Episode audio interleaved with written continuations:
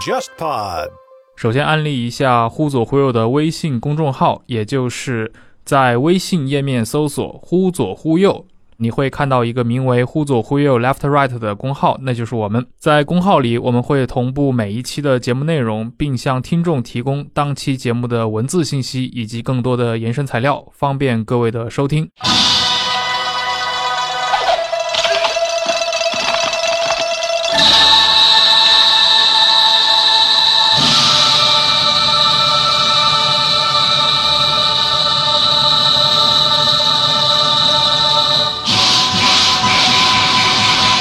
各位听众，大家好，欢迎收听这一期的《忽左忽右》，我是陈彦良。今天的嘉宾主持依然是我们的老朋友博乔老师。大家好啊，博乔一来，我想很多熟悉我们这个节目的听众就会猜得到啊，我们今天又要来聊电影了。之前呢，我和博乔聊过二十世纪香港最重要的一位导演李翰祥，是基于他的这个回忆录吧，或者说他的一个专栏的集结《三十年细说从头》。啊，在那之后，我们觉得像李翰祥也好，包括像中国电影史、香港电影史上的这些人物，我们从掌故的角度来切入，啊，聊一聊那个时代，还是挺有意思的。所以这个系列可以做下来。像老李同志当然是很有趣的，那跟老李同时代的这批人都是可以挖一挖。所以我们也想找一些新的朋友们加入这个节目。今天其实我们就找到了这样的一个新的朋友，待会儿介绍。啊，那一期我们在聊李翰祥的时候，其实提到过李翰祥在香港，其实他们拉了一个小的帮派，七个人，啊，他们自称叫七大贤，不是那个贤明的贤啊，是那个贤人的贤，其中老七最小的，呃，他们叫做小胡，那就是中国历史上或者说香港电影史上啊最重要的导演之一胡金铨。我们今天就来聊聊胡金铨和他的电影。就是我们如果想做这个系列，就要一定要聊到这个话题。当然，这个资料的整理工作也是很复杂，因为胡金铨不像李翰祥那样，他在报纸上连载了那么多的啊那些像日志一样的专栏，所以我们还是准备了一段时间。提到胡金铨的话，我想大部分人对他的一个了解，一定是基于那几部最有名的电影了。首当其冲的应该就是七一年在国际上在戛纳给他赢得了声誉的《侠女》，是第一部获得了应该是最佳技术奖。嗯，这个奖今天也不能说不存在，就是他偶尔会颁颁一下这样子的一个奖，但是在当年中国电影也不太熟悉欧洲电影的这个前提下，他勇敢的走出去，并且能拿到这么重要的一个奖，其实是非常难得，也是让国内其实慢慢开始认识欧洲电影，就是欧洲艺术电影的这么么一个电影节体系。所以从影迷的角度上来说的话，我们今天如果要谈一个人，他能够代表那个时代的。中国电影、中国武侠电影的高峰的话，可能胡金铨就是这样的一个人。他和李翰祥之间也有千丝万缕的这样的小兄弟和老大哥之间的联系。啊，我们今天呢就请来了一位香港电影的专家，上海的影评人独孤岛主啊。岛主不单单只是影评人啊，他是正儿八经的上海戏剧学院毕业啊专业人士。挺奇怪的，因为上戏这个地方他没有人做电影史。嗯，然后呢，像我呢，恰好对这个早期中国电影史有点兴趣。同时，我是做香港电影的嘛，嗯，呃，当然，胡金铨我不是专门研究胡金铨啊，但是从他的那个体系来说，我对李翰祥了解的比较多。但是呢，胡金铨的片子呢，在他们的那个体系当中比较重要。然后呢。同时，我觉得刚刚博乔讲的，就是他进入了一个西方的认识中国电影的一个体系当中。因为最近我在看李小龙嘛，我就很深刻的感受到这个问题，就是其实他们李小龙的功夫片跟胡金铨的这个动作片有一个很重要的一个相同点，就是说是通过了，比如说戛纳电影节或者通过了这个好莱坞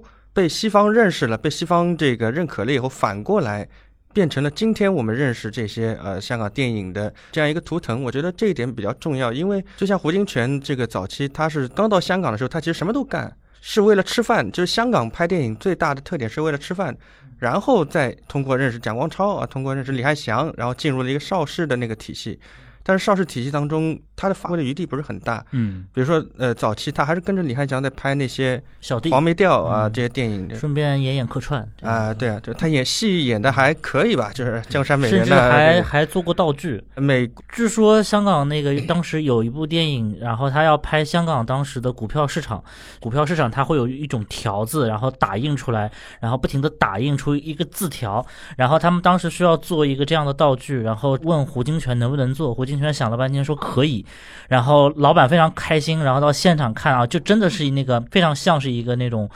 股票那个打印那个很长条的一个不同价码、不同时间段、不同价格的这么一个打架机器这样子的，然后非常开心。以后他回到了办公室，发现自己的电风扇不见了，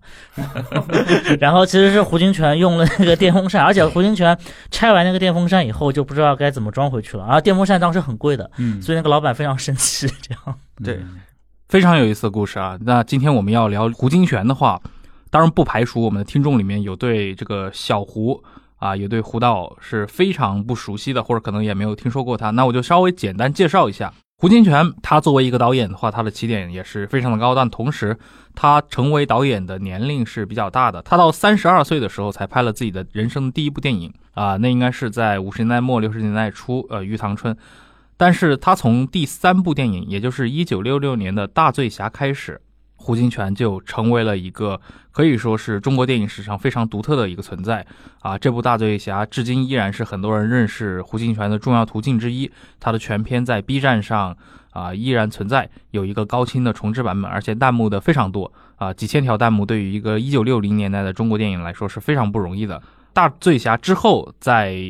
六十年代后半期的话，胡金铨创造了一个中国武侠电影史上可以说最重要的 IP 了啊，《龙门客栈》。像我这一代的人，我们一定接触过像吴思远的那部《新龙门客栈》，他的无论是 BGM 也好，还是说里面创造的这种太监高手的形象，以及像东厂锦衣卫啊，将这些明代的一些政治符号纳入到武侠电影体系来，可以说都是开创于胡金铨在六十年代的这部电影。那么他之后，其实一九七一年，刚刚最早我们刚开场的时候提到了《侠女》这部电影，是为他赢得了那个国际化的一个声誉，而且中间也创造出了一系列的影响了后世中国电影的一些可以说是元素，竹林大战，是李安和张艺谋都是没错，嗯，不停的要重复这个竹林大战，卧虎藏龙，对对对，我嗯特别是在那个当时应该是张艺谋《十面》埋伏上映的时候，那个其实应该是我不是第一次，但是比较早的就知道哦，原来就是中国武侠片里面拍竹林，其实多多少少都有一点点要或者追随，或者要跟胡金铨。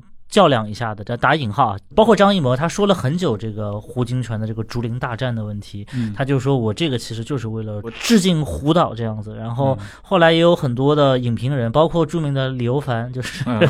这个原来在哈佛，后来去了香港中文的这么一个著名的教授，他比较了几场竹林大战，然后你会感感觉到，就是胡金铨把武侠电影中的竹林这个场景，他是发挥到了一个高度，以至于大家都要讨论这个问题。是的，侠女是一个非常有意思的话题，我们待会儿可以专门来聊一聊。在侠女之后，其实几部电影作品，我想可能内地的观众，除非是影迷啊，其实不太熟悉。是比如作为编剧或者去导演啊，你要拍古代的剧集的话，可能不太去挑选那样的时代啊，元末或者说五代这样的一个时代，因为它对于观众来说，你的一个看片的本身的一个要求还是比较高的，你要去理解故事背景。七三年的《迎春阁之风波》，以及七五年像《忠烈图》，嗯到了之后，其实胡金铨胡导的话，等于是七十年代末的两部大片啊，嗯可以说是一部《空山林雨》，一部《山中传奇》，这也是所有写胡金铨的这些文章里面，或者说哪怕是一些书籍，或者说一些博客早期的博客里面，一定会提到的两部作品。人们往往会认为这两部作品似乎代表了胡导后期的一些审美取向，嗯呃，就是非常中国化的元素，而且会强调一些禅意、诗意的这么一个审美趣味。到了八十年代以后，似乎胡导就他的创作就已经进入，因为已经进入了一个功成名就了啊、他们的一些创作其实对于大众来说，尤其对于内地观众可能就不不是特别熟悉。但是到晚年，好像胡金铨有一个特例啊，就是那个《画皮之阴阳法王》这个作品是在中央六套放过的。那除了《画皮》之外，另一部就是《笑傲江湖》。对，这个可以说它是胡金铨参与过的电影啊，嗯但是它本质上可能更像一个徐克电影。是对，所以其实胡导一生的这个作品，我们从六十年代到九十年代，三十年间可以稍微的数出来啊。这个也是对呃听众们做一个简单的介绍啊。那么接下来我们可以进入到正题，就是我们今天聊胡金铨的话，要不独孤岛主，因为你是研究香港电影史的，胡金铨在香港电影这个历史上，他是一个什么样的一个位置？在你看来？嗯，应该讲他是香港现代电影起来以前的那一波的冷战时期的比较重要的一个导演，就是他主要在武侠类型片里边发挥作用嘛。但是，呃，我是觉得他之所以能够创造出这样一个所谓武侠片的一个类型的一个境界啊，跟他的自己的个人的背景是有关系的。就是他是一个北平人，对吧？嗯北平人，然后呢，他熟悉北平的那套东西，同时他又在五十年代到六十年代的香港电影的这样一个制片体系里边摸爬滚打，就他经历过那个时代，同时他也研究老舍，对吧？对中国古典文学的东西，他本身也是很熟悉的。就是我觉得他的电影里边有一个特色，就是说他非常注意那个。第一是节奏，就是说所谓的跟京剧武打的这个节奏来结合的。但是我觉得它跟这个京剧武行的这个节奏还有一点不一样，就是说，因为如果去京剧现场的话，它其实是主要是看这个武行的身体的技巧展示嘛。嗯，但是在这个胡金铨电影里边，就是我们看到的是他通过剪辑剪出来的这样一个节奏或者说氛围的展示。里边的演员不一定会打，就是你去看他具体的两个人交手的那种镜头对，是很拙朴的那种，很傻的，就是说。很像那种日本剑戟片里面，呃，对对对，就对他没有那种像后来成龙那样子花样百出的那个样子啊。然后他很多是通过这个剪辑，比如说啪，我扔一把刀出去，他会剪一个那把刀到了那边那种速度感，或者说几个人，比如说郑佩佩围在中间啊，或者怎么样，就是强调一种蓄势待发的这个感觉。就真的打起来，其实你看看也没什么，但是就是那种介于打跟不打之间的这样一个。一个留白或者说空间，那么形成了这个胡金铨的一个最大的一个风格。因为我个人是觉得，从大醉侠往后推吧，他的电影故事性不是太强。嗯，呃，就你觉得，比如说侠女吧，她一开始十卷出来，你觉得这是一个很重要的一个角色，到后来慢慢随着这个剧情的发展，这个人不知道去哪儿了，最后变成了乔红是那和尚，对吧？？嗯就是说，我觉得他有一点点这个剧作表达是不太统一，但是呢，他创造出来的那一个留白的那个世界，是当时的华人导演似乎是都没有嗯，企及到的一个高度。我觉得在胡金铨之前，就这些武打电影其实更像京剧，然后有很多套招，然后有很多，而且就是见面一言不合就开始打这样子的。嗯然后到胡金铨的时候呢，他给京剧的套招的动作增加了一些舞蹈的色彩。很多人强调他是用了京剧里面的很多动作，但是他强调的是把京剧给舞蹈化，包括、呃他用了蹦床，用了最早的威亚，把徐峰、白银这些人调来调去就把动作切割开了嘛？对，然后同同时他又用很多剪辑的技法嘛，就跟那个库布里克拍《浴室杀人》一样，其实那四十几刀没有一刀是砍在人身上的。希区柯克那个对，吧但是嗯他就是用这种影像的方法，让你感觉到刀刀见肉这样子。还有一点就是，我觉得就是之前中国，包括跟胡金铨同期的导演，他们拍打就是打说打，就是两个人没说两句话，然后就开始打，嗯。打完以后呢，然后分出个胜负，然后继续大家开始说话，就打说打。胡金铨在打之前，他有很长的一个叙事，对，这个蓄势待发，这个是他发明的一种，就是把张力 build up 到一个境界以后，然后突然两个人开始打，然后这种其实跟日本那个时候的剑戟片的技法就很像。是，其实有一种升格到一种文本艺术的啊、段，是的，是的，就跟那个后来我们看王家卫拍《一代宗师》的时候，啊。那个那个章子怡和他的师兄两个人打，那个在车站那说了快三分钟的话，像一个蓄电池一样，就是说我要一击即中啊，那个感觉。包括这个像《龙门客栈》或者像《大醉侠》那样的，就是具体的人物登场。这个人物我刚说了嘛，可能他在后面的这个剧情发展里边会地位是会越来越低，但是呢，他在登场的时候。那个重要性有点像古龙小说里头的那种感觉，为了凸显这个主角主人公的，或者是武艺高超，或者是他的这个气场，衬托你的所有的配角，起码在上场的时候，他的这个面目还是比较分明的，就是说，对他有一点就是你刚刚提到的很重要的，他跟同时代的那些其他的，是。比如动作片导演，像楚原，他拍这种古龙电影的，包括像张彻，对吧？阳刚美学。嗯，我小时候其实我个人的话，作为一个男孩，还是很喜欢张彻的那些东西，《十三太保独臂刀是》，吧？对对对，那个大刺客，其实到成年之后再回看的话，非常粗糙，嗯，同时它的叙事缺乏非常多的一个张力，尤其是跟胡金铨的电影对比的话，就胡金铨的电影，它的叙事是很饱满的，文戏和武戏都非常的充沛，同时是耐得住你去反复的咀嚼。就比如说你们刚提到的，比如说在龙门客栈或者在大队侠里面有相当多的在客栈里面的这样的呃一个对峙场景的使用，这对它很多时候冲突可能只是占据很小部分的一个时间，更多的时间是用在对峙上。那么在对峙中伴随着大量的一些对话，其实非常微妙，而这些背后是非常值得玩味的。对，我觉得是跟他们个人的对产量的这个看法可能是有关系的。这个张彻一辈子拍了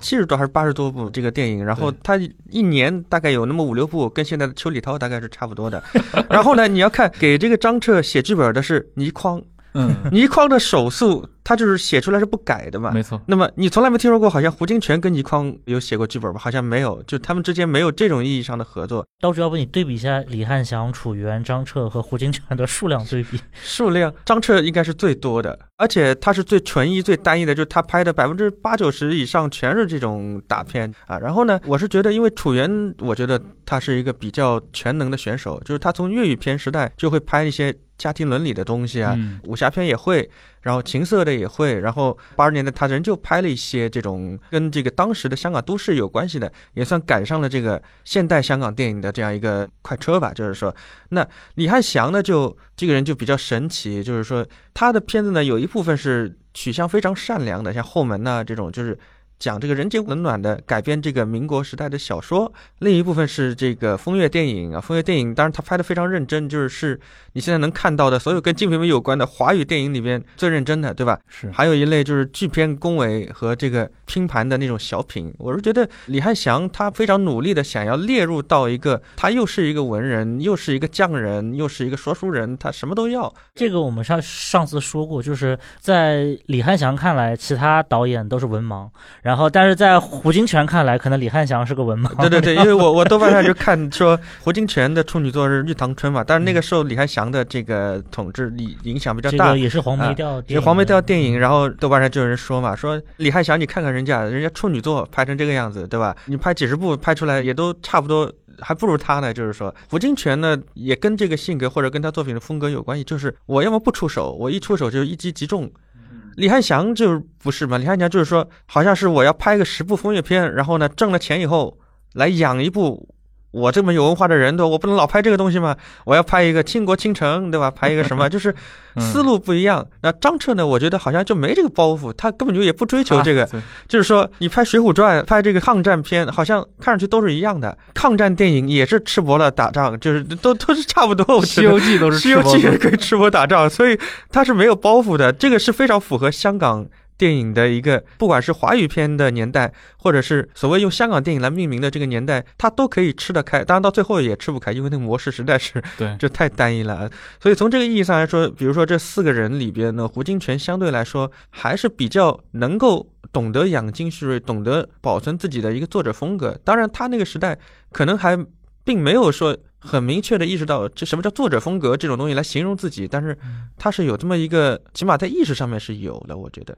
这点比较难得。而且胡金铨本人的一个家庭的出身，应该是比另外的三位都要高很多的。对对对，像李汉祥他们可能就是家庭环境也还不错了，但毕竟是那种北京就是北城的。当然，李汉祥本身他是东北人啊，是，嗯但是他在北京这个成长的话是，他是那种北城的这种平民阶层是对啊。但是像胡金泉的话，祖上是扩过的，对，祖上是扩过的。这个他祖父应该是做过山西巡抚，山西巡抚胡锦贵嘛对对对，嗯。而且当时是考了是二甲第二十三名，等于说总排名第二十六。这个在一科只有三百个人，三年举行一次的科举里面，这个是非常高的。就今天的话，可能是北大可能就是进光华管理学院或者元培班这样的感觉。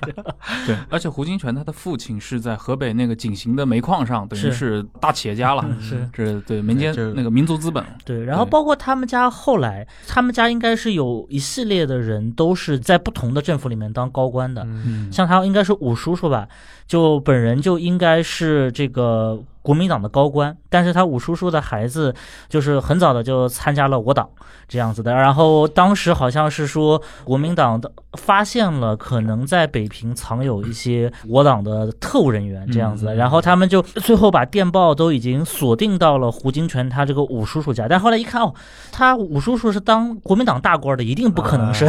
是他们家在传递情报这样子，后来就把他们家放过去了这样子。然后包括他姐姐，他后来是很晚才见到他他姐姐，但是他姐姐很早的时候抗日的时候就参加了游击队这样子的，然后最后官至这个铁路科学院。院长的职务这样子，嗯。然后他姐夫也是什么劳动人事部部长，所以胡金泉家世背景是，就是他一看就是是一个书香门第出出来，而且是我觉得书香门第这一点非常重要。是。像张彻的话，军人家庭出身的嘛，嗯。虽然他自己也是在 KMT 里面有这个 对吧，有军衔的，也不能说是下层出身啊嗯，但是毕竟是个武夫家庭的，嗯对，要恰饭跟不要恰饭对这个事情的理解的不同，肯定会导致非常整体性的，就是说对他们后来的作品的一个东西。比如说我刚刚讲倪匡就不用说了，就是他为什么写小说呢？就是为了吃饭。对所有事情归结到最后就是为了吃饭。但胡金铨似乎是有更高的精神追求的，他的东西比较进攻的那个侠女拍了好久那个。没错嗯。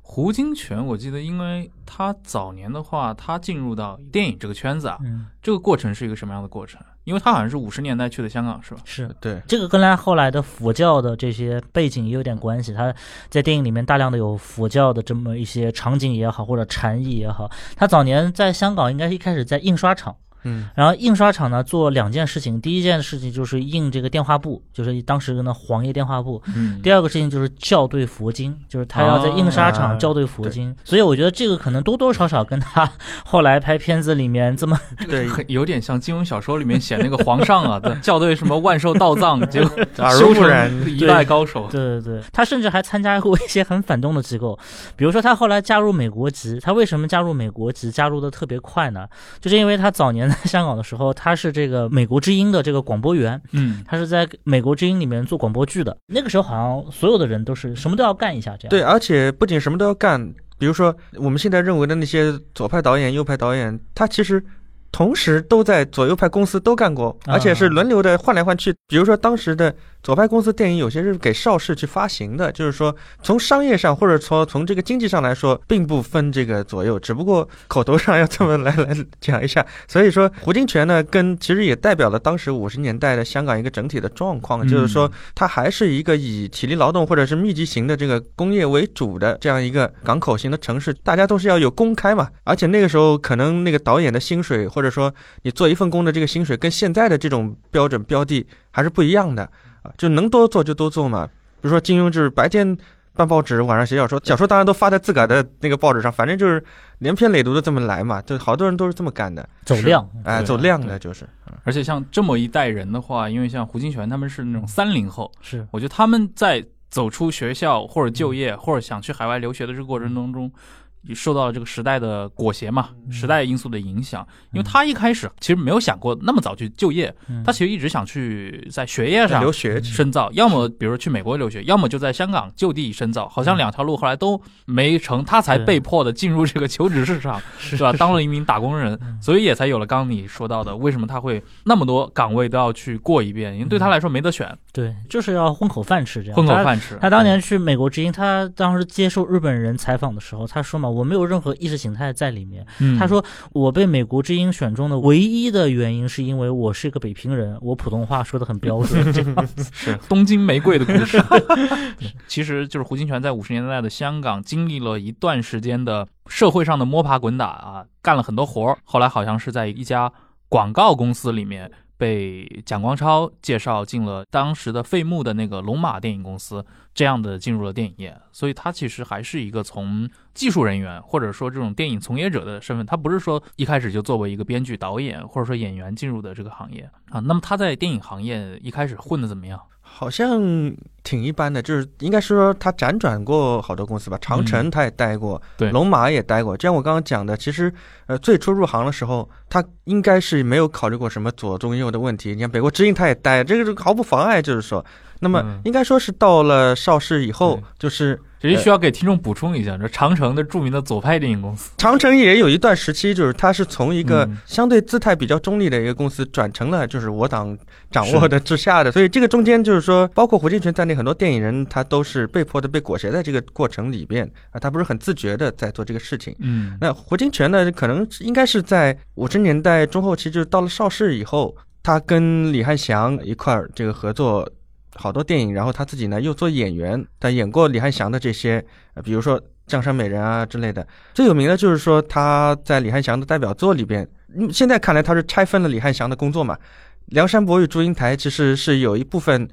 就是等于是 A、B 组在那拍的，就是说，那么嗯，因为我们以前像我，我以前看这个《梁山伯与祝英台》，我就觉得啊，李翰祥好伟大，就是当时著名的一个宣传语，就是说他是什么在那个片场里面，邵氏的庞大的片场里面，他自个儿用草皮种了一个那种十八相送的那个场景嘛，山坡什么的。然后后来发现好多事儿是胡金铨做的，包括后来就是呃，胡金铨参与到这个李翰祥策划的一系列的，就是。类似于这种仿中国戏曲的改编的这样一些黄梅调电影啊，然后他在里边就是拍了一个《玉堂春》，这个《玉堂春》呢是非常今天看来也很出人意料的，就是因为《玉堂春》啊，我们今天京剧舞台上看到的都是后半段，就是他已经是被冤枉了，苏三已经是进了监狱，借差要去借他嘛。重点是这个借押跟三堂会审，但是这个《玉堂春》呢，起码是百分之八十的剧情都是围绕着这个前面，就是他怎么跟王金龙相逢，他怎么样生离死别种种这些故事。我是觉得胡金铨可能是比较有意的要去规避一些，就是我们所谓的耳熟能详的这个东西。那么对大多数观众来说，他看到了一个耳目一新的这样一个故事，因为全本的《玉堂春》应该说前面那些部分演的不是很多，就是在京剧里边啊，所以嗯对于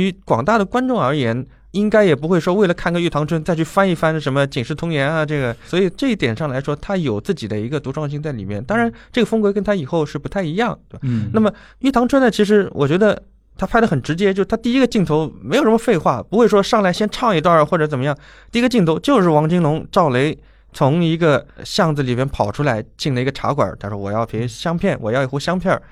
紧接着就是那个苏三坐着轿子从那经过，就是非常直截了当的这样一个。如果是李翰祥拍。好像就不是这样子，就是说他会有一些很花哨的东西，但是胡金铨的黄梅调电影，起码从这一部来看，还是跟李翰祥不太一样的，就是说，我是觉得胡金铨刚刚进入香港电影行业的时候，其实跟那个时候大部分人一样，应该其实是大家也没有看出他是个特别有才华的人。嗯。嗯，因为那个时候的你，包括邵氏，他的这种流水线的这种体制，其实有些时候是只需要你做个螺丝钉，甚至就是哪有窟窿需要你去填补一下这样子的，就是这么一种角色对他不是导演本位，就是。对他那个时候，中国人可能就是除了个别的电影以外，对导演的强调也不是那么重，还是一个就是制片厂大家一起干活的这么一个状态。然后胡金铨在这种体系下也被迫要压抑一些自己的一些想法，然后但是一旦他可以逃离这个压抑以后，比如说他的第一部真正的自己的作品就是《大地儿女》，嗯。出来的时候，你就能看见他的工作方式是与当时的香港电影工业格格不入。胡金铨虽然被说是什么邵氏四大导演，但其实他在邵氏就拍了两部电影，嗯两部半，两部半，对对对，跟其他的那些张彻啊、那个李翰祥可能拍了三四十部在邵氏拍，这嗯是完全不一样的，就是因为他工作方式完全不符合这个 螺丝钉方式。对，泰勒工作法的这种流水线式生产这样子，他的拍摄时间非常长，喜欢去实景拍摄，不喜欢在棚里面拍。对，甚至会有些传言嘛，说什么他为了等天边一朵云，然后要等很久很久。但是黑泽明，对，但是后来这个故事又被安在了黑泽明头上，然后所以说胡金铨自己也很恼火，说我们不像黑泽明，就是那样的矫情这样子的。然后他所以说他在邵氏的时间，就是邵氏其实对他很不满意。虽然说大醉侠其实帮邵氏赚了不少钱，但是邵氏其实是后来是跟他就解约了嘛，就不愿意让他在那边拍了。没错，而且我觉得他跟邵氏的这种冲突也是由来已久了。是你比如《嗯大地儿女》的时候，因为它是一部抗战片嘛，但因为题材的问题，嗯其实也是受到了非常多的一个掣肘。对，就是他会发现，即使在香港这样的地方，接触这种近现代的题材、历史题材的剧集，其实也是一个香港当局当时是态度非常的搞笑。第一个，他长时间的后面对左派电影是有打压的。嗯你一听可能是要抨击一番港英当局，但是你仔细看，他对右派的电影也同样打压。你们都不要明着这么对，因为他的态度就是要稳定，他的态度就是要稳定而且。其实当时对他们来说影响最大的，其实还是比如说他当时的这个邵氏电影的一个很大的一个根据地是在东南亚南亚，但是在新加坡和马来西亚市场的话，这种针对，因为他的反派是日本人，是嗯。这个。在新马这边的政府看来，这是一种影响我们的日本邦，所以他对这类的题材其实会有很大的一个顾虑，对，也可能是出于一部分这样的原因啊。呃，其实上次李汉祥那一期的时候，我就想讲，就是我们都知道有本很有名的书嘛，叫这个《想象的共同体》。嗯本尼迪克特·安德森写东南亚的这个民族这种意识的觉醒，对于民族国家的建设的帮助，其实。整个香港电影在二战以后遭遇过很多次危机。那左派的危机就是长风星嘛，像长城、凤凰、新联这样的公司，他们面对的最大的危机是一开始在六六年之前，他们的很多电影是可以拿到大陆来放的，内地市场，可以在大陆赚钱的。虽然说上一部被骂一部，但是他们的电影是可以上的。就是周恩来总理就是说要在香港发出我们自己的声音这样的。但是就是到了六十年代中后期以后呢，就是长风星的这些电影都不行了，所以左派电影在香港急剧萎缩。它是一个政治影响了商业版图的这么一个行为。嗯那反过来说，那其他的一些电影，就是香港这边的另外一些什么家长里短的啊、武侠的呀、神鬼的呀。包括黄梅调电影，他们在东南亚市场节节败退的很大的理由，其实是东南亚市场的这些民族他们的自己的民族自尊心，他们可能就是说马来西亚要拍自己的马来电影，印尼要拍自己的电影，泰国也要拍自己的电影，不愿意每年都看你们这些对对对，中国传统戏曲的东西，就是 对，所以就是这些电影在新马地区其实是有一个节节败退。所以说，香港后来七十年代吧，那个从哪一部电影《七十二家房客》七十二家房客开始，粤语电影兴起，就跟这种他们在海外市场的萎缩是有时关系的。代背景。其实像刚刚也提到了，在这之后，《大地儿女》之后，因为胡金铨嗯他个人的一个创作啊，嗯我们看到创作的整个的蓝本，包括创作的这个时代背景，就一下子被推到了一个非常风格化、非常典型的一个中国古代呃武侠世界里面去了啊。有可能其中有一部分原因也是来自于这些现实因素的考量。那么接下来，他应该还是出乎那个时代大部分人的一个料想之外啊啊，推出了这个大醉侠。这部电影的话，其实从一开始出现，几乎就呈现出一种非常成熟的把控力，而且尤其那个开场啊，很多人，包括今天 B 站弹幕上还有很多人啊，会一看就说哇，好黑泽明啊，好像也是那个时代留下来的烙印。我觉得跟那个时代的这个整体的在香港的一个文化氛围是有关系的。就是嗯冷战时代，香港它其实接收了大量的这个欧西的这些文化的东西啊，包括日本的这样。对，那么当时日本的剑戟片，包括当时日本的导演，包括黑泽明啊、什么曾村宝造啊这一些，在类型片领域，日本电影当时也是在世界范围内是数一数二的。比如说像古龙的小说啊，还有金庸的这个《雪山飞狐》，其实都受到了这个欧西文化的这个非常深刻的影响。那响。个流星蝴蝶剑，啊，这个非常 非常深刻的影响，就是他其实我觉得胡金铨的电影跟古龙的小说，跟当时的一些呃，比如说香港的也有自己本土的意识流的东西，就是合成一流，就是说它整体的是受到这个冷战氛围的影响而形成的。啊，它不是说空穴来风，说胡金铨今天拍完脑袋说，哎呀，你们拍的不行，对吧？我要自己来一个，不是这样子的，就他肯定也看了大量的这个东西，然后内化到自己的创作血液里边去啊，我觉得是这样。那么六十年代，就是说，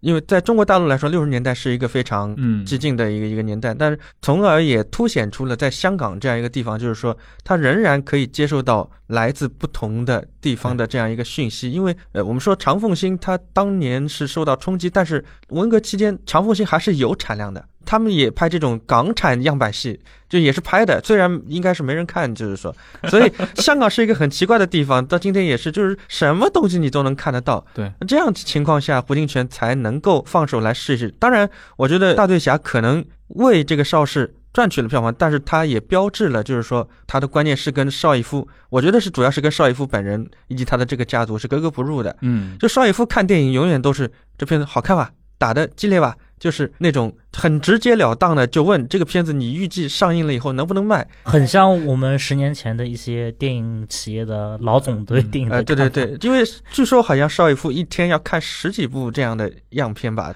轮着看，反正他的眼光就是，你说他眼光好吧，就看你从什么角度，就是他评判这个电影的角度就是卖不卖。至于什么，比如说你香港如果有一个人模仿安东尼奥尼什么的，嗯，绝对不可能在邵氏听着有点像一个电影界的马化腾啊。啊所以说对当年马老板一天到晚就在玩各种新的 app，然后遇到了好的就说，哎，这个我们有没有？对对对，所以他这个邵氏家族是一个非常，我觉得是一个非常无情的绞杀机，就是说，嗯但凡你一个导演有一些作者性的时候，除非你这个人对邵氏来说非常非常重要，就是离了你不行，其他我估计都不行。因为那么我就觉得大醉侠可能就是像一个导火索一样，就你拍出了这个作品，它有一个双刃剑，就是对你这个创作来说是一个里程碑，但是对你在这个公司的干活的意义上来说，它就是已经形成了一个裂痕了。我觉得是这样。嗯，而且刚提到，其实大醉侠里面展现出来的那种，其实还是有点受到日本电影的影响。，对，我觉得很关键的一个因素，因为大醉侠那个摄影师应该就是那个西贺本正，兰山，对对嗯，对对，他应该就是就是因为当时应该是日本有很多的导演演员来香香港工作，对然后这个被他们看成是一种外放，就是一种流放。左迁，对对对对，左迁就是你在本地你可能没有排片机会，只能来香港。当然那个时候香港应该是吸收了很多日本的精华。就是后来那个七十年代初，邵氏拍那《水浒传》啊是里面什么卢俊义，还有那个史文恭，对，全是日本人。就他大量的跟这个当时日本还有韩国的电影导演啊什么，包括像李香兰，后来好像在邵氏也拍过一个什么片子，我忘记了。就是、他们都是有非常密切的合作的，但是跟邵氏的合作呢，永远都是基于这个商业意义上的，就是在美学贡献上，它不是很强烈，说白了是意愿不是很强烈。邵氏只看钱，对只看钱，所以偶尔我们发现挂着邵氏的这个名头，也出现了一些精品，很多 很大程度是以导演导演个偶然，人的原因。是。就就你会从哎发现这个邵氏电影好像对这个类型片有所贡献，对，但你后来就发现我也就这么一两部。我觉得邵氏就像风投公司一样，我投二十个项目，反正总有一个是不错的，就总有一个可能是能够流传千古的，但是可能其他四五个是赚钱的，大部分其实都属于说关公大战奥特曼这样子的类型。所以前前两年啊，那个蔡澜嘛，啊，蔡澜在《十三幺》里面跟许志远也回忆过自己当年在邵氏做编剧的时候那段。他说六先生是一个什么样的人呢？嗯他当时说了一段，说我们当年也找到邵逸夫先生说，我们帮你写了这么多赚钱的电影，对吧嗯？咱们来拍一部不赚钱的好不好？然后说六先生就面带微笑说不好，对，一部都不要拍。就特别典型的这个，应该是二十世纪的零零后的这样一个思维，就是这样的。嗯。嗯，是的，哎，大醉侠这个故事本身啊，嗯。其实我因为我对这个故事还是印象非常深刻的。九盖，嗯。对，它本质上是京剧里面，就是你刚刚提到九盖这个戏，应该直到今天还是在很多地方都是还是可以看到的吗？这个戏我好像没怎么看到过，嗯，起码我在上海没怎么看到过，就可能 北京有。北京可能有。啊。岛主是个京京剧剧迷，没错独孤岛主不是，对这个戏迷啊，我们聊到香港电影，其实一定都会聊到这些京剧对于那一代的，嗯。比如说我们刚刚聊到的，无论是李翰祥非常明显，嗯。那张彻也一样的十三太保，对吧？他和朱连寨的这种关系取材于此。那像胡金铨其实一样的啊嗯，但可能他拍的可能非常不像京剧。对。但你看大醉侠那个故事，包括像范大悲本人，应该是连名字都没改，是。在酒盖里面就叫嗯范大悲是吧？因为这个戏我没看过，就是现场的，嗯。就是说，因为当时在香港啊受到的这个影响不仅仅是京剧，就京剧可能是一个，比如说看国语片的观众，就南下的观众才会受到这样一个影响嘛。那么嗯。对于很多当时在香港底层的这个广东人啊，他们是看的是粤剧电影，所以当时有一个现象，就是说有大量的粗制滥造的这个粤剧电影，任剑辉啊什么，还有一种在这个粤剧电影里边唱京剧的。嗯。就说有一个叫黄鹤生的一个导演，他当时请的那个演员就是叫麦炳荣，好像是是一个粤剧电影的四郎探母，他中间他是用京剧唱了一段做工，所以这个东西是很奇怪的。缝合怪，对对对，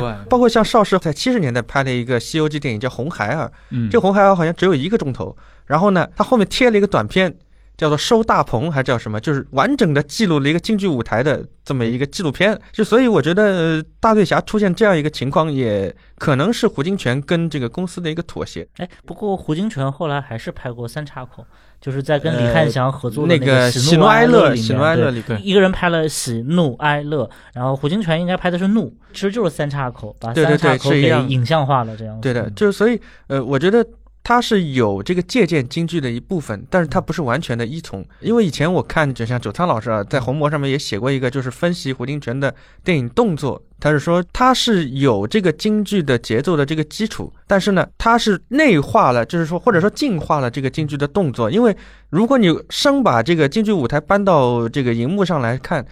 对观众来说其实也不是特别的新鲜，因为他不要看那种纪录片，他要看那种就是能够发挥你这个一动一静当中的这样一个空白的所造成的这个延宕效果，同时也是一个电影。就我不要看你把这个舞台重新拍一遍，这种东西好像观众不太能接受。嗯嗯，没错。所以大醉侠刨除他的这个剧本啊，可能发掘自一些戏剧以外，其实整个的一个表现形式还是非常的电影化的。而且他有一个发明，嗯就是胡金铨自己说的，他说香港电影以前。可能会有这么一类人是专门教这些演员怎么打的，但是这个动作指导这个位置，嗯，第一次是大大醉侠发明的，嗯然后是由他当时的一个演员叫韩英杰，韩英杰他找了这么一个非常有名的，也是京剧的这么一个人，然后他来设计武打动作，并且专门给这个人安了一个职位，叫做动作指导。所以说后来我们所知道的动作或者武指这种职位，其实胡金铨至少他自称啊是他第一个发明出来的。因为就是说，这个武术指导在胡金铨的电影里边，他地位还比较特殊。因为你像呃有很多的张彻的电影啊，或者是常凤兴也拍过类似的武侠片啊，刘家良也作为他们的这个动作指导。当然，你就看像张彻拍的那些武侠电影啊，它的主要的这个影像结构是什么？就是人在这个镜头里边啊，就是一个很长的一个镜头，就拍你们怎么打。然后那些演员呢，很多是他有这个武功的功底的，就他们学这个北派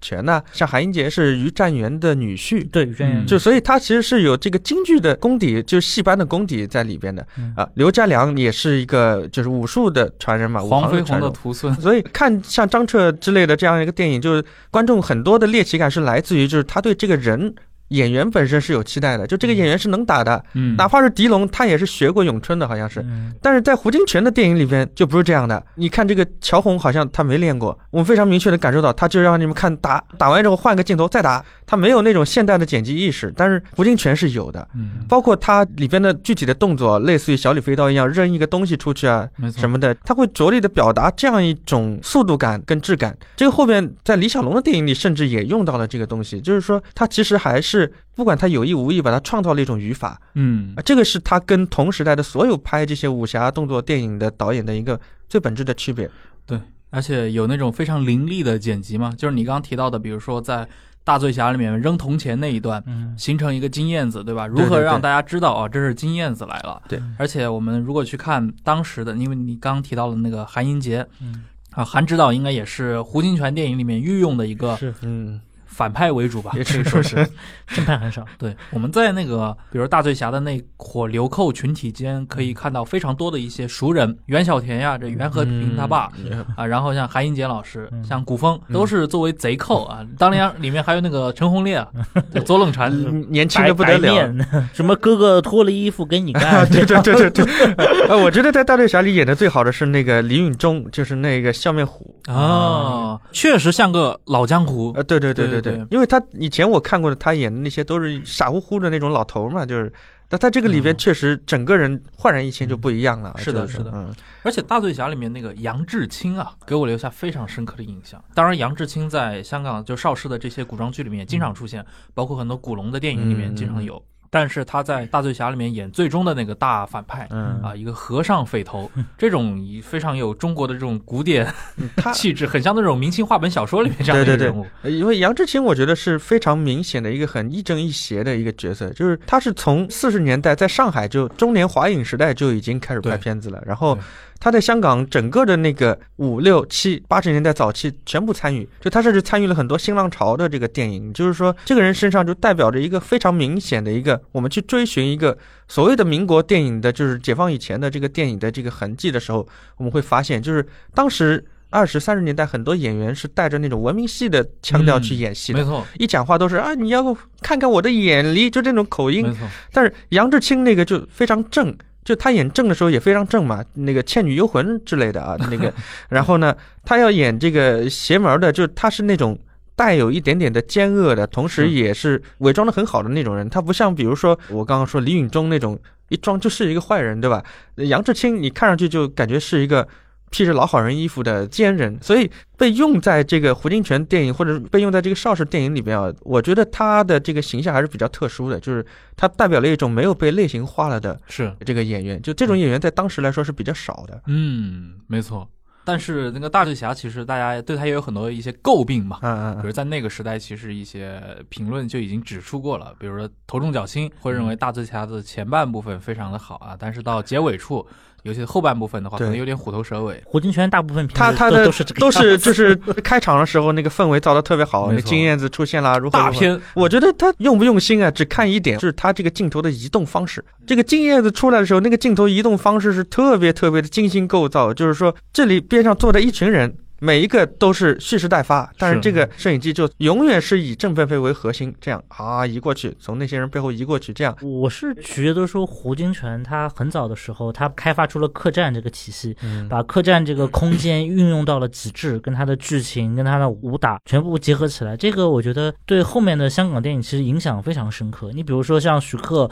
后来拍的一系列黄飞鸿的系列，他最后总会制造出一个特别奇怪的一个场景，什么舞龙舞狮啊，然后在一个染房里面，还是是全部都是那种用竹子搭起来的，呃，就反正是那个色彩也营造的特别统对，一，就就是好像在胡金铨之后，中国的武侠电影特别注意，就以前可能就是随便找个地儿就打了，在山里面就打一架这样子，但是在胡金铨以后，客栈、竹林，他会找一些特别有意思的场景，让这个人物的动作、剧情和这个场景能够结合起来。呃，我觉得就是说这些场景，它主要是为了什么呢？就是反重力。胡金啊铨以前的武侠电影是没有嗯反重力这回事儿二的对。人是没有不可能飞的，就是要打我们就站在地上噼里啪啦打一顿。但是胡金铨开始他可以飞了，嗯，而且他是那种上上下下不断的在那儿运动的这样一个一个过程。那么徐克就其实继承了这一点，就是你像黄飞鸿那个，他是要借力打力的，就借助你那个竹子的这个建筑构造，然后他在这个里边要借力，啪一蹬腿，他可以飞到一个什么样的角度，这个是有非常精心的设计的。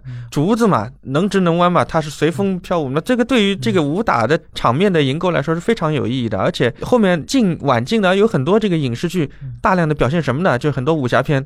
下着雨的竹林里边啊，一帮人在决斗，我觉得都是从这个胡金铨这儿嗯借过来的。它是一个借空间的一个角度，就包括成龙很多片子，我觉得也有一点点对这个。成龙还演过那个《忠烈图》。但是从头到尾都没露脸，因为据说当时成龙跑过去跟胡金铨说：“胡叔叔，我想赚点钱。”然后所以说胡金铨就只能把他安排在各个地方，就是一会儿是明代的这些士兵民兵甲、民兵乙，一会儿是倭寇里面的一个小的喽啰这样子。但是为了避免观众能够看出问题来，所以他都没敢给他去露脸。但是为了让他多赚点钱，所以让他 演了很多的角色这样。所以这些东西就是说，我们今天谈的这种传承性啊，是因为我们看的多数是影片继承的这个文本，嗯，但是它背后拍摄，比如说刚刚博超讲的这些故事，本身这个电影拍摄的过程跟电影史的发展是由一段段这样的非常实在的现场的过程串联起来的，就是这个还是不太一样的。这对嗯其实刚博乔讲了那个胡金铨拍这一些电影给后代留下来的一些中国电影武侠电影留下来的重要的元素，比如竹林嗯啊，比如说客栈。嗯场景上，但是我想说的是，其实大醉侠也开创了一个明代背景，啊这个非常重要。当然，胡金铨他本人后面也是一而再再而三的来嗯尝试这个背景。那么他大醉侠之后的下一部就是龙门客栈，对这个是直接塑造了一个华语武侠界的一个顶流 IP 啊，也被这么多人借用过来。龙门客栈的诞生，这前面其实说到过嘛，就是大嘴侠身上还是有很多的一些日本剑戟片的一个至少。观众会看来有这么一个因素在，但龙门客栈的话，似乎就真的是一个非常中国化的一个叙事了。它是借鉴整个的一个明史中的一个于谦，对对于谦案嘛。据说他当年有一点点想给吴晗，就是当年 写了海瑞八官的吴晗鸣不平的这么个一个意思在。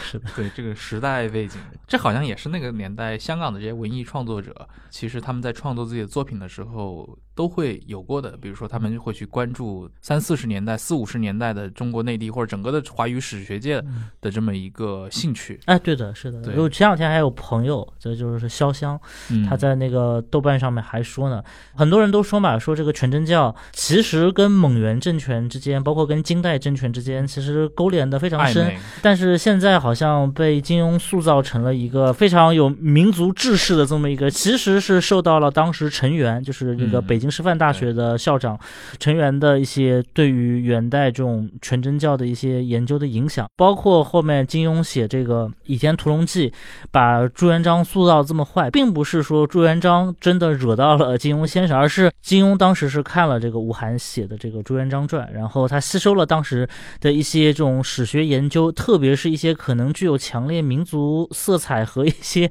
政治因素影响的史学研究，包括像陈元当年写这个全真教的时候，其实是在一个抗战背景下嘛，北中国已经被日本人打下来了，然后他可能是有一个我要写一个学术著作来在那个特殊时代塑造一个民族气节这么一个角度，但是被一个小说家或者被一个电影导演看到以后，他很可能就以为这个是一个他可以利用的一个故事，然后可以在这上面进行很多加工和编造。我觉得可能对于这个就是文艺创作，不能以学术的要求去对待是它。金庸本身毕竟是一个报人、小说家，就是对吧？，而且我觉得当时的这个写作者跟这个拍电影的人，他看到这些著作的时候，他未必会像我们今天看的那个视野那么宏观。没错，没有谷歌的年代，呃 对他们查个打他看到什么就是什么嘛，就是说，然后嗯。呃，我是觉得像《龙门客栈》这样的电嗯。影，肯定也跟当时的在台湾的这个国民党政权所要推行的这一嗯。些复兴中国文化的东西是有关系的，就是歌颂这个忠良那什么，就嗯跟其实跟中国京剧一贯而至的这种价值观是有点相符合的嘛，对。对。所以这些东西都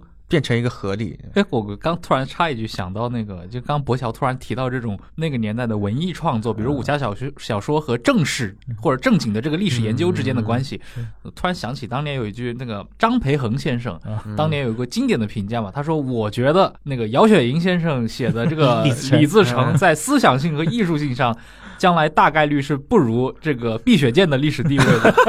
这也是一个公案啊，就是 挺有意思的一个事儿。六十年代，胡金铨拍了这个像大醉侠啊，包括刚刚提到像龙门客栈，其实刚刚独孤岛主也说到了。他可能和这个台湾在塑造自己的一个文化意识形态上的一个正统性是有这个关联的，嗯可以具体说说这段吗？我是觉得，因为有很多的，比如说李翰祥也去这个台湾拍片嘛，嗯他这个国联公司拍了什么《银蹄》啊，还有那个《扬子江风云》之类的，嗯就是说，它有一部分是直接服务于这个当时的呃国民党的这个意识形态的，就是说所谓的这个反攻复国的东西啊，或者是这个抗战的。嗯那么，我觉得胡金铨还是不太一样，因为胡金铨不管他在香港还是在台湾，他拍来拍去，整个六十到七十年代全是这些武侠片。书生啊，野狐禅的东西啊，包括像《迎春阁之风波》这样的，以这个反元为这个契机的，仍然还是一个客栈片。就它在整个的比较大气候的，就是所谓的这个拍这个中华文化或者中国古典的这样一个氛围当中，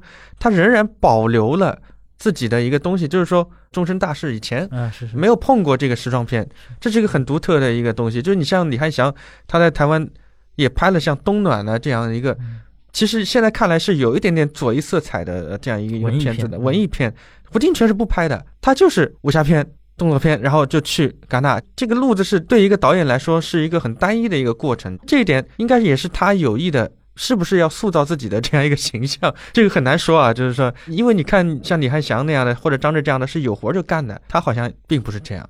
嗯，对，而且因为大醉侠之后嘛，像从那个龙门客栈开始，这几部电影的外景都是取自于台湾，后来到韩国，后来去了对空山灵雨这些，去到韩国采景，他确实会，我觉得刚独孤岛主说的这一点还蛮重要的，就是当时的比如台湾当局嗯，对于这一套的弘扬这个 复兴我们传统文化，台湾当局当时应该对很多电影有让我们非常眼熟的一些骚操作，嗯。就是他当时应该是有一部结尾是这样的，就结尾是一个中国女子呃和一个日本男性然后结合了，然后两个人过上了幸福的生活。台湾当局当时觉得这个结尾非常的不正确，一定要拍一个中国女子和中国男人男人。结婚的这么一个结尾，所以就导致那个影片后来有双结尾，一个是这个和日本人结婚了，一个是和中国本土男儿然后结婚了，所以它这两个结尾它都保留了下来，这样，所以说。台湾当局当时对电影的很多意识形态的一些微操，我们今天看上去其实还是比较眼熟。嗯，包括当时这个台湾民歌运动当中有一个歌，前面都是唱的很好，各种各样的歌颂这个祖国山河，然后呢，就非要让他最后加一段那个啊，这个光复啊，这个非常生硬的那一段，就是后来那些唱民歌的人出来回忆，就说这一段是真的是全加上去的，我们歌都写好了，但是呢，他最后一定要有这么一个东西才让你通过。嗯，唱红歌嘛，，对对对，唱歌唱白歌，嗯那比如说对于像《龙门客栈》啊这么一个电影，它的这个剧本以及这么一个 IP，为什么就是后面像徐克呀，包括在后面还是有新的一些人一直想去试图经久不衰嘛？你觉得他的魅力在哪里？呃，我举一个例子吧，最新有一部这个国产电影在上映，叫做《幸运电梯》。完全不知道。这个片子就是整个百分之九十的时间，就是两个人一对要离婚的夫妇关在一个电梯里面，来回来去的聊天聊天聊天。我觉得这个就是胡金铨的《龙门客栈》的它导致的一个最新成果，就是第一，它是一个密闭的空间或者半密闭的空间，在这个里边人物关系就容易得到一个集中的建立。啊，你比如说，如果是把这个，比如说于谦什么，把他本人往西边押送，对吧？把他的儿子往东边押送，就分散在各个不同的地方，这样子就是多线叙事的话，那种胡金铨式的空间建立就不成立。那么客栈是一个可能对对这些古装片来说是一个最佳的一个组织所有人物在一个空间里面较量的一个方式，因为你你也不可能说在一个比如说具体的目标叫北京。北京城里面到处那个也不合适，对吧？那么一个是密闭空间啊，能够建立的关系；第二个就是说这些人物本身他的身份都是很复杂，就是刚刚不是讲的三教九流的一个东西，就是说它展示出来的是一个众生相。虽然我觉得呃胡金铨电影当中这个众生相往往都是到最后都是组织的不太好，但是呢，他开场的这个为了建立这个场面啊，包括我举一个例子，就梁羽生的小说也是这样的，就是虎头蛇尾，就开头那个人物关系组织的非常好。到最后就写写写，他可能也不想写下去了，就是散乱了。那胡金铨的电影也有点这样，就是说有家具而无家章，就是说你拆开每一个场景来看，都组织的非常好。但是放到一块儿呢，你就觉得好像又差一口气。但是龙门客栈呢，是一个基本上从头到尾都是在这个客栈里边发生的这样一个故事，这个就非常符合，就是比如说传统戏剧的这个三一律的这样一个一个过程。就比如说雷雨啊之类的，就是说全部都在一间屋里边，或者说一栋宅子里头发生的这个故事，那么它就容易凝聚这个聚力，同时呢，也对这个当时的。不管从当时来说吧，就是我们看全世界所有的类型片，百分之九十都是要多线叙事的，嗯都是要事无巨细的讲这些东西的。但是有这么百分之十的电影，把它凝聚起来，或者说让观众看起来觉得哦，你在这个武打以外啊，你还是有别的东西要说的，你还是要展示，比如说展示人性啊，展示这些武功的这个奥妙，或者说这个人在这个处境当中的非常非常具体的这样一个选择的时候，观众是会自发的去认同的。那么再加上就是他后来这个被这个西方世界认同了以后，再反哺到华人世界哦，华人世界，我们今天看胡金铨，说白了，一开始都是被这些神话操纵的，其实对我来说呢就不太一样，因为我以前看的是那种劣质的 VCD，就是嗯一张里边能够放一部电影的。我那时候看《龙门客栈》，我就觉得这个动作真的是很傻，就是为什么等了那么老半天你不打？然后你一打起来嘛，不像我看那些非常火爆的一些戏，就是你也不火爆，打两下这个人就死掉了。他这个人物的死亡过程啊是非常非常的简练，就像王杜鲁的小说一样，就一句话挥了一刀，这人死了。但是你在这个之前的这个过程里边，就是谁挥出这一刀，谁去挡这一刀，这个过程是胡金铨建立的非常重要的一个体系。嗯，对。而且我个人感觉，像《龙门客栈》这样的一个 IP 里面，客栈啊这些空间肯定是一个一个密闭空间，对，或者说这样的一个能让三教九流、五湖四海的人汇聚到一起的一个这个地点，嗯肯定是很重要的。但是另一点的话，他在这些各种故事叙事的节奏上，其实也有非常巧妙一些这样的安排嘛。递进式的一个出场，对吧？皮少棠、毛宗宪，对对，最终是这个大 boss 曹 曹少卿。而且他还很有意思的一点是，他其实里面我个人感觉他把这个曹少卿这个人物设置的是挺丰满的，嗯不是一个穷凶极恶的，只是过来一个杀人机器。他还是有深思熟虑的一部分。是包括去试图招安这些侠士，包括到最后，因为曹少卿本人是一个哮喘病患者，他设计了一个啊，非常巧妙的一个，他要解释为什么大家可以斗得过这么一啊个反派。对对对，就原来已经注定不行了嘛，就是、没，错，没错，而且到最后的话，你会发现曹少卿对自己身边的那个小的那个进士，嗯，他带去的一个专门伺候他的一个小官，还挺照顾的。在被众人围攻的时候，突然说你退回去。啊！这个在 其实那个胡金铨的很多电影里面，其实都有类似的一个展现。这个侠女里面也是呀，据说欧阳兄和这个顾醒斋呃，两个人人是有一段这种说不清道不明的 那那那那是不知道，但我想说的其实是那个徐显纯，啊，韩英杰演的那个角色，徐显纯这个角色，当然在里面最终也是一个恶徒，对不讲武德的一个人，最后对吧，也是受了天谴嗯。但是他在中间也流露出一个对于下属的关爱，嗯其中两个侍卫，一个还是洪金宝演的。啊是非常年轻的洪金宝 嗯。其实，在我看这几部电影的时候，因为那个在胡金铨的电影里面不能算特别晚的电影，对吧？嗯你像中中前期，对第四部、第五部电影，嗯但其实胡金铨已经在试图勾勒一个非常饱满的叙事了。它里面很少有那种非常脸谱化的形式人物，呃，反而是说可能有一些演员并没有真的在当时能够去把这些没有完全的实现到这个意图，我觉得对把这个角色真的接下来。比如说最嗯典型的，我觉得《大醉侠》里面那个月华饰演的这个嗯范大悲，你会感觉到胡金铨其实想让范大悲这个人物变得。精彩很多嗯，但是月华可能就演出了江江他没演出那这效果，就是对六七十分的这么一个感觉。就他是不如郑菲菲，也不如李允中的这个存在感。没错，就是这也是为什么后来大醉侠拍完之后，干脆人家直接就金去拍燕子了金燕子去了。是金燕子确实更出彩一点。胡金铨有时候电影他确实容易抓不住一个最，因为你电影还是要有主次之分嘛，你毕竟可能就两个多小时、三个小时这样子的。你如果主次之分不抓的话，最后出来的结果就是越先出场的人越重要，后面其实只能通过机械降神对来来。他这个三教九流，就是说有时候笔墨轻重啊，还是有一点点问题。就是对你比如说像那个《迎春阁阁之风波》里面，一共有五位女性女跑堂，其实是每一个人都是能讲出一段故事来的。就哪怕像《芝加哥》里面，每一个女性背后都有一段不堪回首的过去，然后才塑造出了她这种穷凶极恶的性格。但是她的片子里面那五个人塞不住。塞不下，也没表现出来的。但是如果今天你给他足够的预算、足够的时间，让他去拍美剧这种啊，一集一个小时，连拍二十集、十集，我觉得他可以做出来，也有一种可能，就是他铺了更多的线索，就是收不回来，更更烂尾，对对对更烂尾。明代客栈宇宙这样子。对对对，明代客栈宇宙非常有意思啊。那其实你刚也提到了嘛，就是他到七十年代之后，嗯拍的那些电影，明显七十年代初和七十年代末，胡金铨本人在这个电影的叙事追求上发生了一个非常明显的变化。就是我们看他七十年代初拍摄的这个《迎春阁》，包括《忠烈图》，到七十年代末突然横空出世两部这个《空山灵雨》和《山中传奇》，就似乎这个人就变得很怪异。嗯我不知道这个词怎么去形容他啊，但确实对我的感觉好像是这个样子。他在追求一些可能电影史上只有他一个人在追求的事情了。这个过程是你两位觉得是怎么发生的？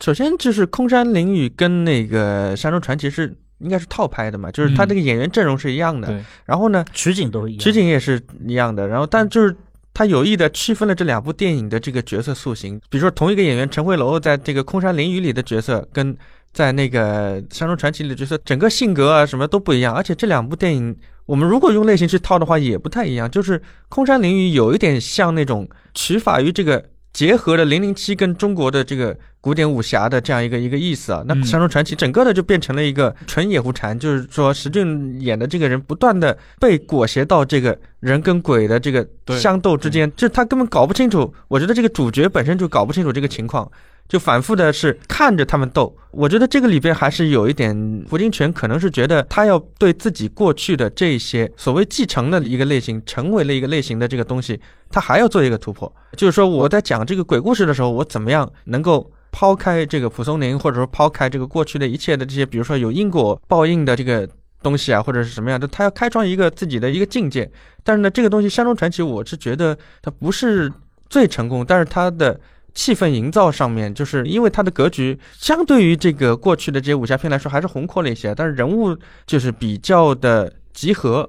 就是他不像之前的三幺九六就好多人嘛，他这个人物每一个人的所担当的这样一个具体的功能是非常固定的。那么在这个中间呢，他就表现出一个这个人的一个无所适从的这样一个状态。我觉得可能跟他当时的这样一个心态有一点关系，因为到了七八七九年的时候，真正的所谓的香港电影就起来了嘛，香港电影工业就是完全的变成一个。颠覆性的状态，醉拳就要来了，醉拳来了。这个所谓这个点指兵兵，这个新浪潮要来了。就这些人起来了以后，他自己应该也有一点焦虑焦虑感吧？就是比如他用的这个张艾嘉啊之类的，就是这些演员跟他以前用的邵氏的那些人，像乐蒂那种特别来自于民国时代的那种上海人的那种人都不太一样了。就是说，那么可能是反映了一些焦虑，再加上他自己的本身的产量就也不是很高嘛。就是我觉得胡金铨在拍《空山灵雨》的时候还是。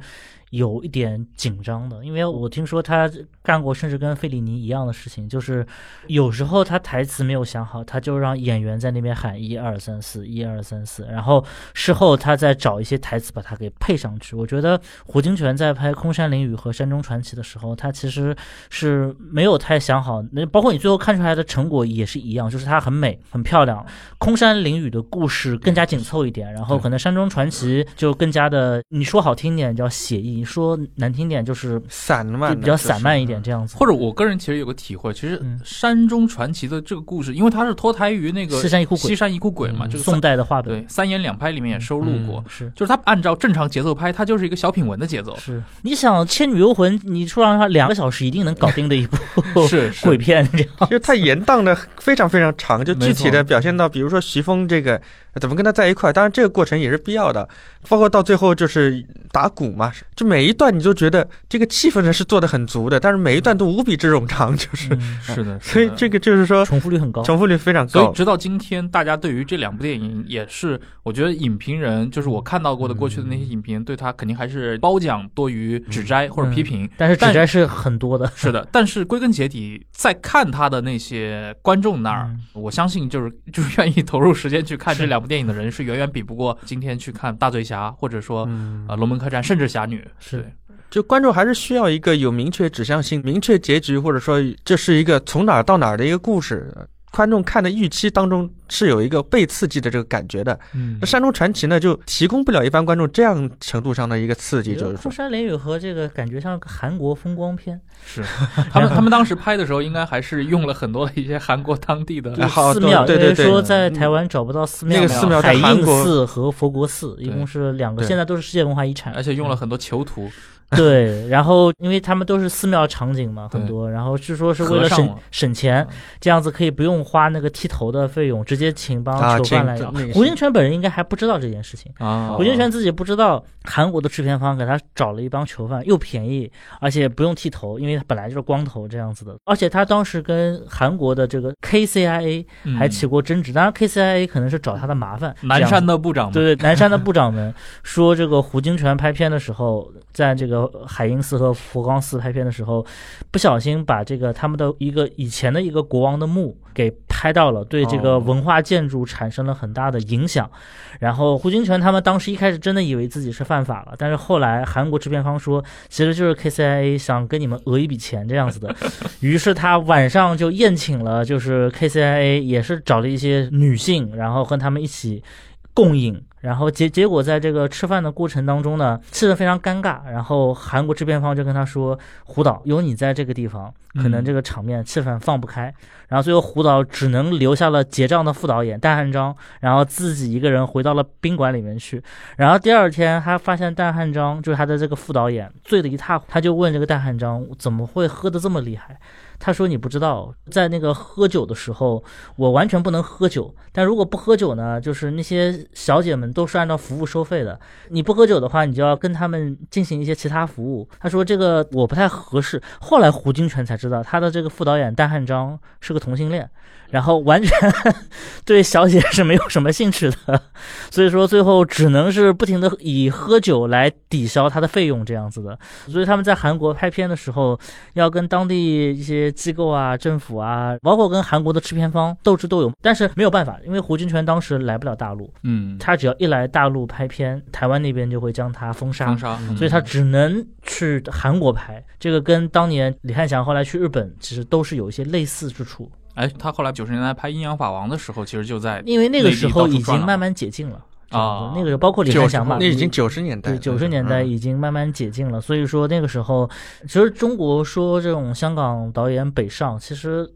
八十年代、嗯九十年代就以改革开放为这个标的，就已经北上了。李汉祥北上嘛，然后包括像胡金铨的那个，而且他们的北上的痕迹都很明显。你像胡金铨他拍那个《阴阳法王》，就是大家到处走，成了一个旅游片。是嗯嗯，就是我觉得这种其实有点这种符号意味的，就是最后还在十三陵里面拍的。对对对，就是你要在中国大地上去不同的地方去取一下景。我觉得就像李汉祥和胡金铨这样的导演吧，他们的根还在大陆，嗯，但是你说新一代的导演他们再来大陆拍片，我觉得十之八九其实只是为了赚钱。当然，王家卫可能例外一点，因为他毕竟上海的家庭出身。王王家卫很难被 归类为香港导演。是的，我觉得他他是世界导演世界导演，世界导演。对你说到这个北上拍片这事儿，我就突然想起前几年树大招风那三个哥们儿，不是他也相当于套拍嘛。嗯，是是是，对对，名义上说申请一个别的人畜无害的一个什么电影来拍，但实际上是来拍树大招风的。那我们其实最后可以聊聊像那个《笑傲江湖》和《阴阳法王》，他和徐克的这段恩怨，因为其实刚才也提过，胡金铨早期其实也是一个算是传统武侠电影的一个颠覆者，带来了更多的一个创新，甚至脱离地球重力。嗯，但是当他遇到更浪漫的徐克的时候，好像大家理念就又起了这样的摩擦。嗯，是，反正你从这个就是后浪之前也出了一本书嘛，是两个日本人对胡金铨做了一个采访，嗯一个叫山田弘一，一个叫羽田川信阳，那应该是九十年代的历次访问。对对对，胡金铨当时也功成名就了，所以去日本做了很多次评委会的主席这样子。然后在这个期间，这两个疯狂的胡金铨粉丝就找他做了很多次访谈。然后在访谈里面，胡金铨应该是非常不高兴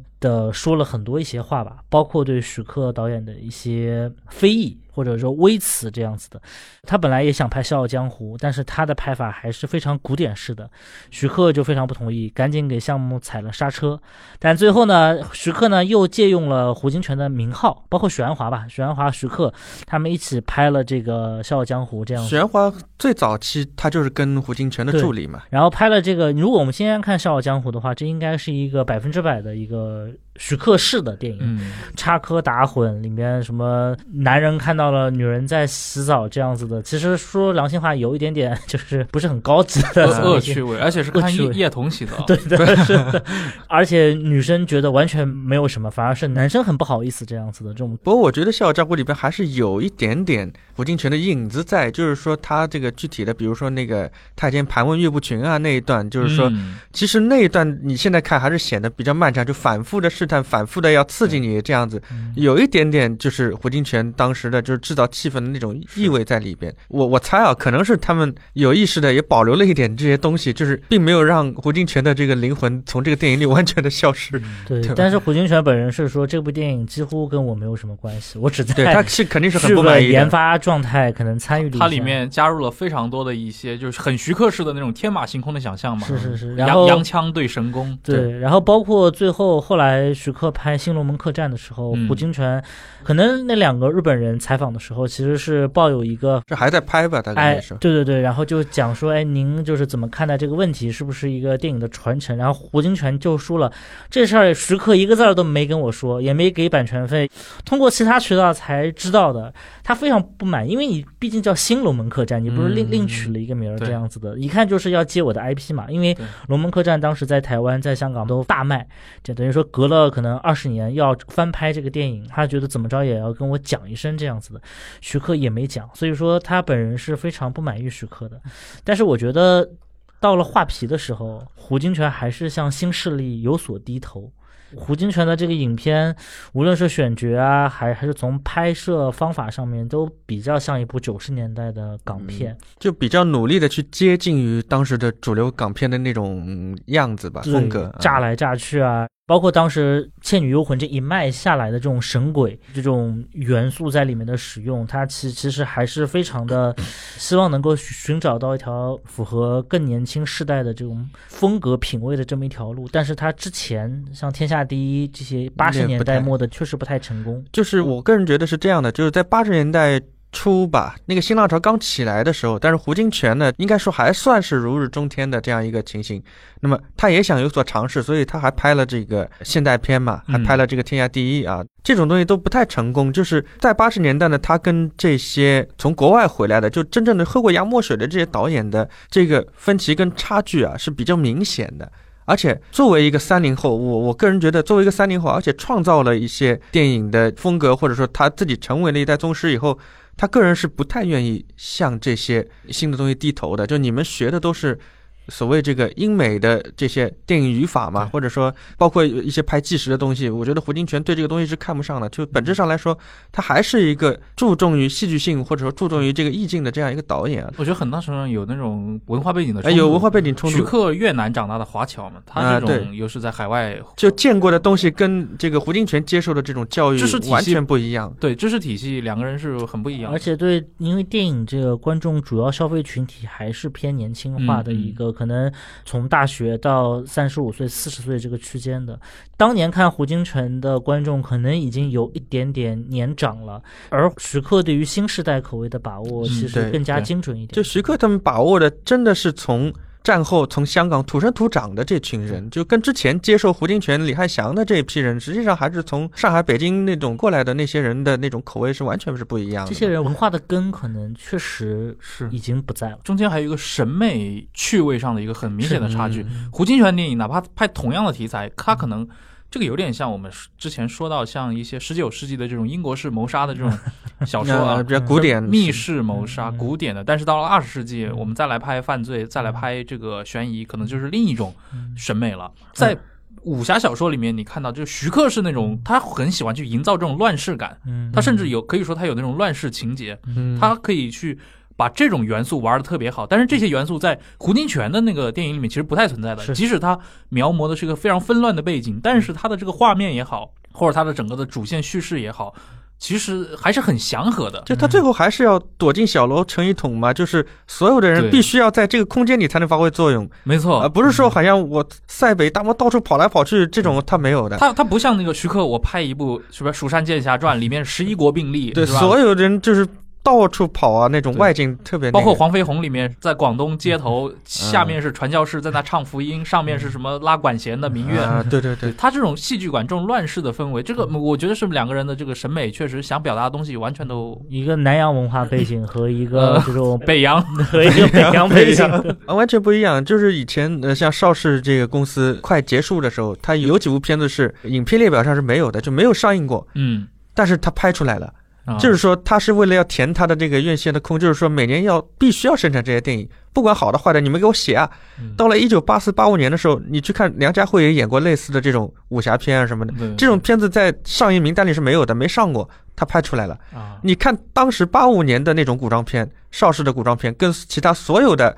嘉禾啊或者那些独立公司的金公主啊，他们拍那些片子，那种节奏跟意识形态完完全全的已经是两个世界了，落伍了。落伍了。到八十年代的时候，他后面要往电视方向去转，对，而且邵氏这种流水线生产、高度同质化、粗制滥造，而像以邹文华为代表的像嘉禾这一代新香港电影人，相对来讲精工细作，嗯。然后愿意把握时代脉搏，然后每一部影片要拍出不一样的一些风格，这个已经完全就是是我们今天所认识的最主流的香港电影就录像厅时代，录像厅时代接触的那些，样貌这样子。对，对所以我就觉得胡金铨到了最晚期的时候，他肯定也觉得八九十年代之交啊，当时比如说这个《倩女幽魂》出来以后，嗯，就又有了许多仿《倩女幽魂》的。英雄本色出来以后，就有很多仿英雄本色的，他肯定看不上这些导演，就你们这些人懂什么呀？文盲，我难道我放低了姿态，我还不能拍一个能够媲美你们的东西吗？我觉得有一点点带了这种心态去拍的。而且这个就是涉及到，比如胡金铨算不算最后一部电影，就是那个《画皮之阴阳法对王》。对，最后一部他本来应该是想拍一部华工血泪史啊这样子的，对在美国拍摄的，讲第一批就是十九世纪的中国在去美美国的美国的，挖金矿的这么一些中国人，其实已经有一个故事大纲了，但是没有拍成就去世了这样子。嗯，而且是在李汉祥去世之后不久，同一年嘛，九七年，九七年，他本人应该是刚刚就是作为李汉祥这个治丧委员会的招呼大家来纪念李汉祥这么一位导演，结果不到几个月他自己也离世了这样子。嗯嗯嗯，像《画皮》那部电影，其实我感觉也挺跟当时的这个时代有那么一点脱节，或者说他表达的东西其实是一个比较深的层次的一种就文化上的一些理念。就是，但是可能作为一部商业电影来说，是不是有点超过观众认知？就是我我是觉得，因为我们今天看就现在活跃的香港导演，我会嗯觉得好像，比如说你拿王家卫跟刘伟强放在一块比，对吧？读过书跟没那个什么的关系，对吧？那在当时来说，九十年代刘伟强也，蛮好的。嗯，就不是就是在九十年代的时候，尤其在九三九四年的时候，香港电影的这个产量是到了一个峰值啊，就是嗯后面就急速的往下跌。哎，呃是不是就是那个年代出现了什么所谓的梁十三正九组？就梁家辉对对对就是跑十那个三这个刘刘德华演十三部，然后郑裕玲嗯一年演十四部，就是疯狂的演嘛。嗯就所以他们那个时代是一个比批量生产还要可怕的超级批量生产时代，就是说，但是拍出来的片子呢，观众都能看进去，因为他们真的是按照一个非常快速的一个逻辑去拍的嘛。那胡金铨置身在这样一个环境当中，他哪怕他想拍一点有深度的东西，观众未必能接受。观众看惯了那些就是多快好省，而且这些明星，郑少秋跟洪金宝在九十年代初的这个号召力，跟这个梁家辉、刘德华还是有一点点差距的，嗯我觉得是。嗯对，肯定的。那么这个中间还是有一个非常大的一个落差，当然他已经非常努力的要去赶上这个潮流。我是觉得说胡金铨他遭遇的最大的一个障碍，就是在中国电影市场上一直就是我们今天看胡金铨的很多分析，我们是站在比如说电影史啊、嗯技术啊、禅艺啊这种就文化层面文化层面，的层层面去讨论它。但是在胡金铨那个时代，就龙门客栈卖，比如说侠女受到了很多，就是侠女的票房也还行，嗯它其实是大家还是拿它当武侠爽片去看的。那么在这个过程当中，胡金铨如果以武武侠爽片而论的话，那肯定是新一代的那种嗯武武侠更快的剪辑、嗯更凌厉的一些节奏，更能受到观众的喜爱。而胡金铨的那些文艺气息，可能到八十年代、九十年代，它并没有一个很大的一个观众，就比如说大陆还没有开放。嗯然后包括香港那边，包括台湾这边，可能他们因为人口基数比较少，能够以以这种文化视角来看胡金铨的电影的人比较少，更多的人以而以武侠的这个角度去看他电电影的这么一些人呢，其实这个市场在不断的萎缩。口味也发生了变化嘛，对对因为有就是新的一些潮流出现。技术，尤其是技术发展了以后，就是你所有的，比如说胡金铨运用的一些剪辑手法，到九十年代你不需要这么拍了，它也能够制造出一定的定效效果。而且八十年代那批电影导演，包括我就说徐克他们就蜀探索山嘛，啊，探索出来的一套自己的土法炼钢的这套新的一套工业模式，是。已经在市场上成为新的主流了。对，徐克和他的太太施南生应对该是一对对对起一起开发的这一种。就新一城的那些东西，对。他的那个节奏跟胡金铨的那种剧本节奏完全是两码事儿嘛。没错，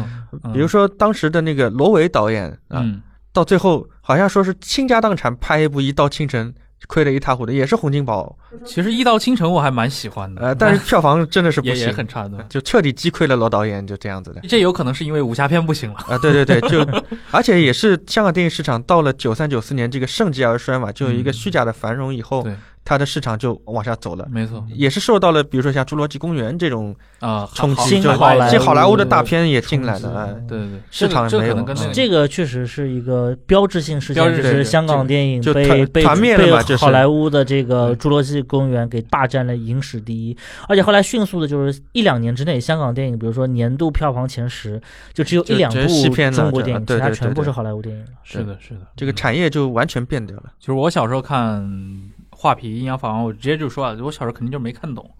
呃因哎为我觉得他的叙事确实太复杂了。是对于那个年代，因为我们即使你刚提到像《一刀倾城》，他那个故事，我觉得还是挺清楚的一个故事。罗维是个很通俗的导演，没错是已经是一个很通俗的导演。这样的电影，当然他可能主角不太出名啊，啊，嗯，所以确实这样的电影都扑街的话，那像《阴阳法王》这样的一个胡金铨审美的嗯电影，也确实不在新的时代能够有所作为了。好呀，那我们今天也聊了不少了，呃，关于胡导，就未来我们也可能还有一些其他话题会涉及到他，